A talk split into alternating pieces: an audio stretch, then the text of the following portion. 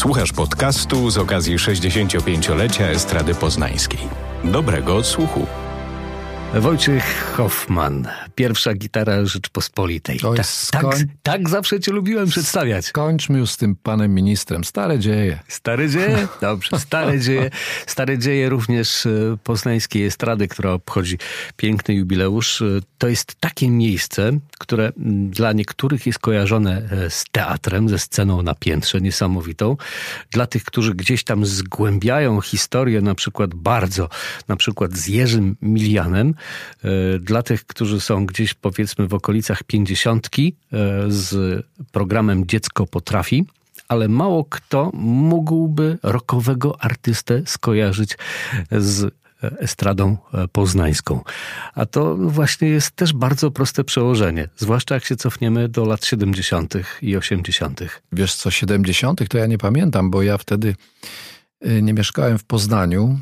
Mieszkałem w takim PGR-ze były kiedyś takie mhm. państwowe gospodarstwa rolne. Zupełnie przypadkiem tam trafiłem 1 sierpnia 67 roku, kiedy mój ojciec opuścił Gostyński Dom Kultury Hutnik i zaczął pracę w tym ośrodku kultury właśnie w Jarosławcu.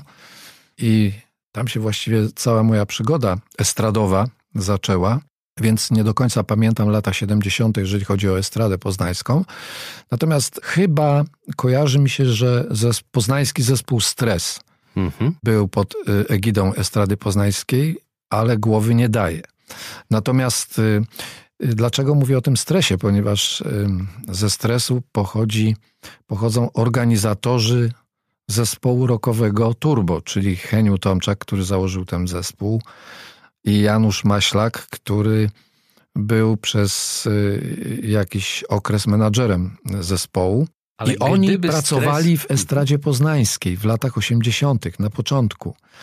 I dlatego e, myśmy trafili do tej zacnej instytucji. To był 80 rok i w momencie, kiedy Heniu Tomczak założył zespół, to od razu dostaliśmy się pod skrzydła estrady poznańskiej. Myślę, że gdyby mm, wspomniani panowie y, i zespół Stres nie miał e, kontaktu ze stradą, to no, nie miałby też możliwości e, nagrywania piosenek no, wtedy. Na pewno, ponieważ y, kiedyś nie było takich możliwości y, nagrywania piosenek, płyt i czegokolwiek tak jak teraz. Teraz można sobie w domu nie, ma, nie trzeba na to pozwoleń, a wtedy, w tamtych latach, trzeba było mieć wręcz zgodę radiokomitetu y, na to, żeby wynająć państwowe studio, wejść do tego studia. To były przeważnie studia pod egidą też y, Polskiego Radia. W Poznaniu na Marcinkowskiego fantastyczne studio kiedyś było.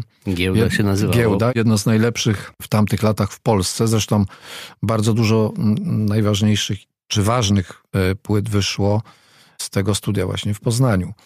I estrada na pewno przyczyniła się do tego, że, że tutaj tyle rzeczy się działo właśnie muzycznych, oprócz tych teatralnych, które, e, o których wspomniałeś i oczywiście fantastyczny, genialny kabaret tej i wyobraź sobie, że ja nigdy nie byłem na przedstawieniu e, Teja na Masztalarskiej a słyszałem o tych przedstawieniach legendy. Zresztą raz chyba w arenie tylko byłem i to rzeczywiście było coś nieprawdopodobnego. Bardzo żałuję, że, że kiedyś właśnie na Masztalarskiej nie, że nie dotarłem do, do tego miejsca. Wojtku, lata 80. niesamowity boom rocka w naszym kraju. Już byłem na tyle duży, że to doskonale pamiętam. Nawet w tym uczestniczyłem, jeżdżąc na festiwale do Jarocina. Ta estrada poznańska przyciągała do siebie. Przykładem takim jest Turbo. Tak, no, Turbo, Lombard, y, Wanda Banda chyba, ZPR-y. No to już było później, tak. Tak, to Eleni. Wypączkowało z Lombardu. Tak, Eleni, no jeszcze chyba Gang Marcela, no wiele chyba takich różnych y, fajnych rzeczy było. Estrada przede wszystkim myślę, y, że to był biznes. To był biznes. Przecież jest to firma, która musi zarabiać, czyli poszukuje pewnie możliwości tych zarobków i artystów, którzy no, jakby będą przynosić im dochód. E, niemniej, mm, jakby na to nie spojrzeć, dzięki estradzie jednak bardzo dużo się działo. Dzięki estradzie mieliśmy e, bazę, co jest strasznie ważne dla, dla zespołu, dla zespołu młodego zwłaszcza, a my byliśmy wtedy młodym zespołem, zaczynającym tak zwaną karierę. Mieliśmy menadżerów y, w estradzie, w samej estradzie. Tam było biuro. Tam były telefony przede wszystkim, które no, były najważniejszą y, istotą w ogóle w tym całym zagadnieniu, bo nikt z nas praktycznie telefonu w domu nie miał. A żeby załatwiać imprezy, muszą być telefony, faksy, chyba nie było wtedy faksów, teleksy. No w każdym razie była ta komunikacja. Estrada była bardzo prężnym y, organizmem w Polsce to była chyba jedna też z najważniejszych y, firm tego typu. Być może, że warszawska, no warszawska to chyba zawsze, bo Warszawa to Warszawa. I to pieniądze. Wiadomo. Tak. I wszystko tam się dzieje, ale y, poznańska estrada była, myślę, tym drugim najważniejszym ogniwem rozrywki w Polsce. Mieliśmy wtedy bardzo popularnych naszych artystów, no i była ta orkiestra, prawda, Zbyszka mhm. Górnego. Było zaplecze techniczne, co było przecież nieprawdopodobnie też ważne, ponieważ Estrada Poznańska miała sprzęt zachodni, który można było wypożyczać. Można było wypożyczać fantastyczne klawiatury y, firmy Moog.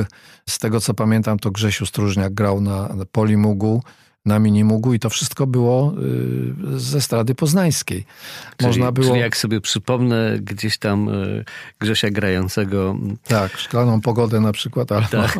inne tańce to... na szkle, tak, to, to, to instrumenty były to, z estrady. To jeszcze nie były jego instrumenty. Nie, nie, nie, te początki to na pewno nie. Trzeba było czegoś zacząć, żeby zaśpiewać przeżyj to sam. Tak, tak, tak.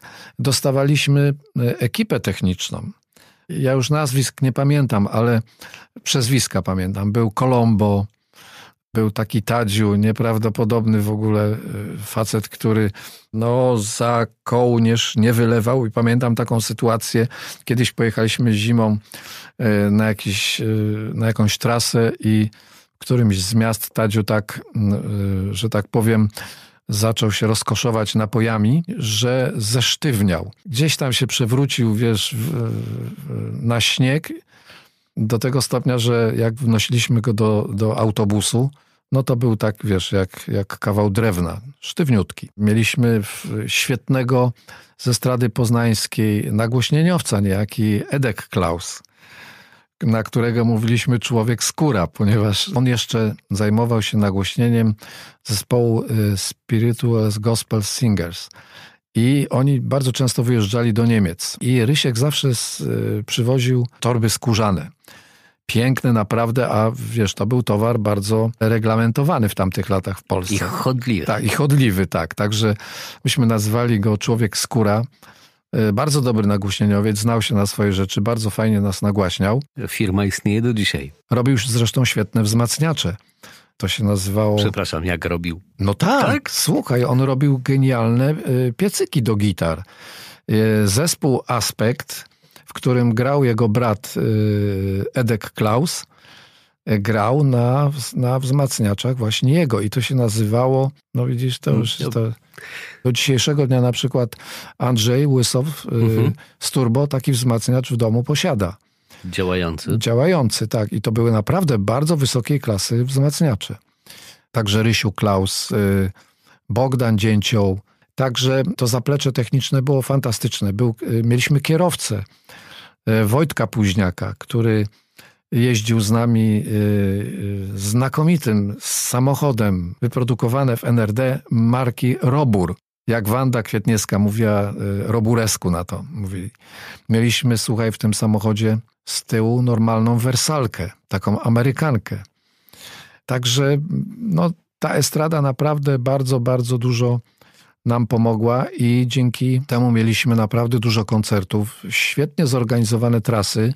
Jak one wyglądały? Słuchaj, tak jak dzisiaj, z tym, że oczywiście było to inaczej wyglądało życie na tych trasach. Nie bardzo było co jeść, bo to były lata 80., kiedy w Polsce był kryzys, a w telewizji puszczali film Colombo i myśmy się wkurzali, jak oni mogą puszczać taki film z takimi, wiesz, kolorami i z takim żarciem, z tym wszystkim i szczuć ten polski naród i nas, kiedy po koncertach, wiesz, wszystko było, wszystkie knajpy były zamknięte, a nawet gdyby były otwarte, to i tak w, nic nie, w nich nic nie było. I jeździło się na dworzec PKP, e, bo tam można było kupić jakiś e, śledzik, jakiś bigos jakiś alkohol. I to, wiesz, i to było wszystko. Na obiady chodziło się Wiesz, teraz jedziesz na trasę, to organizator przygotowuje ci cały catering, masz obiad, masz kanapki, masz napoje, takie inne owakie, a wtedy nie było nic, nic, dosłownie nic. Na obiad musiałeś sobie sam pójść do knajpy, yy, za to zapłacić, ale właściwie no, no nie było za co płacić, bo nie było obiadów. I były takie historie, że jak jeździliśmy na te trasy, ja siedziałem przy tak zwanym stoliku mędziarzy a ze mną siedział Rysiek Klaus i Janusz Maślak. I myśmy, wiesz, wyprawiali różne cuda w tych knajpach, bo na przykład przychodziliśmy godzina 13.05, a pora obiadowa była od godziny 13 i poprosiliśmy jad o jadłospis. Jadłospis dostawaliśmy, no i tam, wiesz, różne potrawy. No wiadomo, że mięsa nie było, no więc prosimy naleśniki. A pan kelner mówi, że naleśników nie ma. My pytamy, a dlaczego nie ma tych naleśników? No bo nie ma jajek. Rysiek Klaus wstał i mówi, widzi pan, tam jest sklep po drugiej stronie ulicy i tam są jajka. Poszedł, kupił jajka, kupił mąkę, wszystko przyniósł do, do knajpy. Mówi, proszę bardzo, proszę zrobić nam naleśniki. I myśmy przy każdej okazji, wiesz, takie historie robili. Estrada poznańska, dalej. Co nam dawała? Dała nam, dawała nam przede wszystkim stabilizację taką finansową, bo były te trasy, a wtedy grało się bardzo dużo koncertów w miesiącu, grałeś 20, nieraz 30 koncertów, grało się po trzy dziennie czasami. Więc te pieniądze to były dobre pieniądze w tamtych latach. I co miesiąc dostawaliśmy wypłatę. Te koncerty się dodawały, Estrada brała tam jakiś podatek, pewnie jakiś swój procent, no bo to jakby oczywiste. No i potem pod koniec y, miesiąca przychodziłeś do okienka i pani Stenia dawała nam kopertę, wiesz, podpisywałeś i zabierałeś pieniądze. 30 koncertów w miesiącu, wyobrażasz to sobie teraz? Nie, teraz sobie nie wyobrażam. Wiesz co, teraz gram jeden koncert, załóżmy dziennie, dwie godziny, plus przygotowanie, plus tam różne y, historie. I nie powiem, że jestem zmęczony. Nie jestem, bo ja jestem do tego przyzwyczajony. Zresztą myślę, że to polega też na tym, że jak się kocha, wiesz, to co się robi, to pewne sytuacje w ogóle ciebie nie dotyczą. Także możesz zagrać ten koncert dwie godziny, wiesz, y, w totalnym łomocie, schodzisz ze sceny i dalej masz adrenalinę, mógłbyś dalej jeszcze grać. Natomiast w tamtych latach, pomimo, że byłem, wiesz, młodym chłopakiem, to zagrać trzy koncerty to było naprawdę bardzo ciężka sprawa, bo zaczynałeś, pierwszy koncert był zawsze o 17. Następny był o godzinie 19. I ostatni był na, o 21. I teraz musiałeś rozkładać te siły. Najgorszy w nawiasie był koncert pierwszy, drugi był już lepszy, najlepszy był ten trzeci, kiedy właściwie już powinniśmy nie żyć, a te siły z siebie wykrzesaliśmy i ten trzeci rzeczywiście był najlepszy. No ale potem zmęczenie jednak było bardzo duże, no i niektórzy koledzy szukali, y, że tak powiem, ukojenia w wodach e, różnego kalibru, ognistych. Teraz sobie nie wyobrażam po prostu takiej sytuacji. A były też takie sytuacje na przykład, że grałeś dwa koncerty i trzeci miałeś jeszcze przerzut.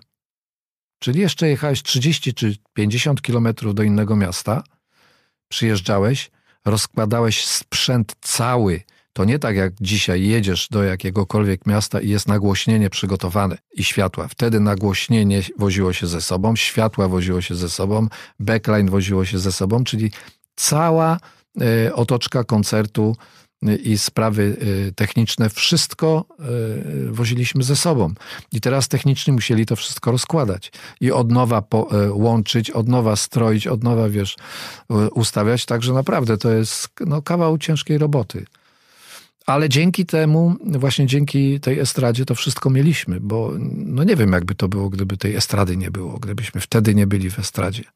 Pojęcia nie mam. Dzięki temu były te trasy możliwe, ale... Y, Salę prób mieliśmy, wiesz, też właśnie na Masztalarskiej była sala prób, y, nie musieliśmy płacić za tą salę. To, to naprawdę duża wygoda. No teraz, teraz nie ma sal prób, a jak już jest, to wiesz, to takie pieniądze sobie życzą, że Wracając do koncertów, to na przykład weźmy Dom Kultury Hutnik w Gostyniu. 17, 19, 21 jednego dnia? Tak, jednego dnia. Podobna sytuacja w Jarocinie. I, no tak, tak, tak, tak, tak, dokładnie. To znaczy, wiesz, trzy koncerty dzienne, e, dziennie w wykonaniu e, na przykład turbo zdarzały się, aczkolwiek to nie były takie bardzo częste sytuacje. Wiem od moich kolegów na przykład z, z takiego zespołu jak Eleni czy Gang Marcela, to oni nieraz grali po siedem koncertów w niedzielę na przykład, wiesz, i to myśmy się zawsze śmiali, że zaczynało się w barze mlecznym o tam o godzinie ósmej rano i przez cały dzień się grało. Rzeczywiście tak było. Wiesz, bo słuchaj, było takie zapotrzebowanie. I to, to, to wymuszało po prostu ilość tych koncertów. To nie, to nie dlatego one były, że ludzie tak chcieli. Nie, tylko było po prostu ludzie w sensie muzycy, mhm. artyści. Nie. Tylko wtedy ludzie chcieli tyle koncertów mieć. I ludzie przychodzili na koncerty. To nie, to nie tak jak teraz, że wiesz, że. Pff, wszystko jest za darmo. Wszystko jest za darmo, ludzie marudzą. Wiesz, gwiazdy światowego formatu przyjeżdżają do Polski, ludzie płacą ciężkie pieniądze, a potem ludzie nie chodzą już na polskie zespoły, które na przykład są niemedialne. Czasy się zmieniły i w tej chwili nawet myślę, estrada by nie pomogła poznańska, czy jakakolwiek, y, w tym, żeby zespół y, zaistniał. Jest e, inaczej. Cieka ale... Ciekawą rzecz powiedziałeś, bo e, ta ilość koncertów, e, te trzy koncerty dziennie, czasami więcej koncertów dziennie, z tego co mówisz, przede wszystkim wynikała z zapotrzebowania a nie tylko z tego, że stawki za koncerty były tak nędzne, że artyści musieli grać po trzy koncerty dziennie, żeby przeżyć. E, gdzieś tam między wierszami e, z naszej rozmowy wynika, że można było całkiem nieźle żyć. Tak, tak. Pod warunkiem właśnie, że... Tyle się grało. Że tyle się grało, no i że miałeś firmę właśnie taką typu Estrada Poznańska, która rzeczywiście dbała o to, żeby te koncerty były, bo to też był ich interes, prawda? Natomiast były jeszcze takie sytuacje i to robili wszyscy, wszyscy w Polsce, wpisywało się tak zwane martwe dusze technicznych. Wpisywało się 15 technicznych po to, żeby, wiesz, żeby po prostu zarobić jakieś pieniądze. I na przykład u nas była taka sytuacja, że nasz menadżer powiedział, że w życiu czegoś takiego nie będzie robił, bo on nie chce iść do więzienia. I na przykład, wiesz, Lady Punk miało y, za koncert y, na osobę 2400 zł, a my mieliśmy 700 zł. Bo nas było mniej, tak, tak, dokładnie. No ale tak, to, to było, wiesz, stosowane nagminnie, tak, tak się robiło. Y, były też takie sytuacje, na przykład jak nagrywaliśmy płytę. Gdybyśmy wpisywali perkusja, to stawka byłaby tylko perkusja, załóżmy 1000 zł. Ale perkusję się rozpisywało na hi-hat, na stopę, na werbel, na półkociołek jeden, drugi, trzeci, na talerze i wtedy za każdy z tych instrumentów można było, załóżmy tam 1000 zł czy ileś zrobić. Chórki się wpisywało 10 głosów, Wtedy można było zarobić pieniądze, bo tak, gdybyś to tylko pojedynczo zrobił, zapomnij, żeby były jakieś pieniądze. No nie byłoby. Nawet do dzisiejszego dnia mam taki spis z kawalerii szatana, jak nagrywaliśmy. Takie to były czasy. Takie to były czasy. Oprócz tych artystów, których wszyscy jakby kojarzą, przynajmniej z naszego pokolenia, byli też tacy drugiego planu, którzy też byli e, genialni. Trzeba o nich powiedzieć, bo nie byłoby tej potęgi Poznania, nie byłoby potęgi estrady. Myślę przede wszystkim o nieodżałowanym, kapitalnym tekściarzu Andrzeju Sobczaku. No, Andrzej Sobczak oczywiście e, pisał wspaniałe teksty. No, nam napisał jeden z najpiękniejszych tekstów polskiego piosenkarstwa, czyli Dorosłe Dzieci. Napisał piękny tekst e, Lombardowi, przeżyj to sam. No, Andrzej świetnie obserwował ówczesną sytuację w Polsce, a że był takim buntowniczym Polski Ludowej, to bardzo zgrabnie to wszystko potrafił przelać na papier i też bardzo inteligentnie to robił, bo przyznam się, że nie pamiętam takich sytuacji, wprawdzie ja tego nie załatwiałem, to Janusz Maślak y, chodził do cenzorów, bo takowi mhm. kiedyś byli. Tak, wszystko musieli przystemplować. Tak, chociaż czasami się pojawiają i teraz. Wiesz, jak to się stało, że dorosłe dzieci mają żal, na kiepski przepis na ten świat przeszło. Dla mnie to jest niewyobrażalne. I albo mieliśmy idiotów, albo mieliśmy bardzo inteligentnych cenzorów. I skłaniam się chyba jednak, że mieliśmy inteligentnych cenzorów, że oni wiedzieli, co, co jest grane i, i przepuszczali te, te historie. Chcesz I... powiedzieć, że na swój sposób też rozmontowywali system? Ja myślę, że tak, że tak. Wiesz, no... Każdy inteligentny człowiek widział, co się dzieje. Tak, tak, tak, tak. No pewnie była też garstka, ale myślę, że akurat my trafiliśmy na tych mądrych. Tam chyba w jakimś utworze Szalony Ikar coś, coś zmieniali, ale ja do końca nie pamiętam. Na pewno było bardzo mało y, ingerencji y, cenzury. Wojciech Kaufmann. To był podcast na 65-lecie Estrady Poznańskiej. Więcej na estrada.poznan.pl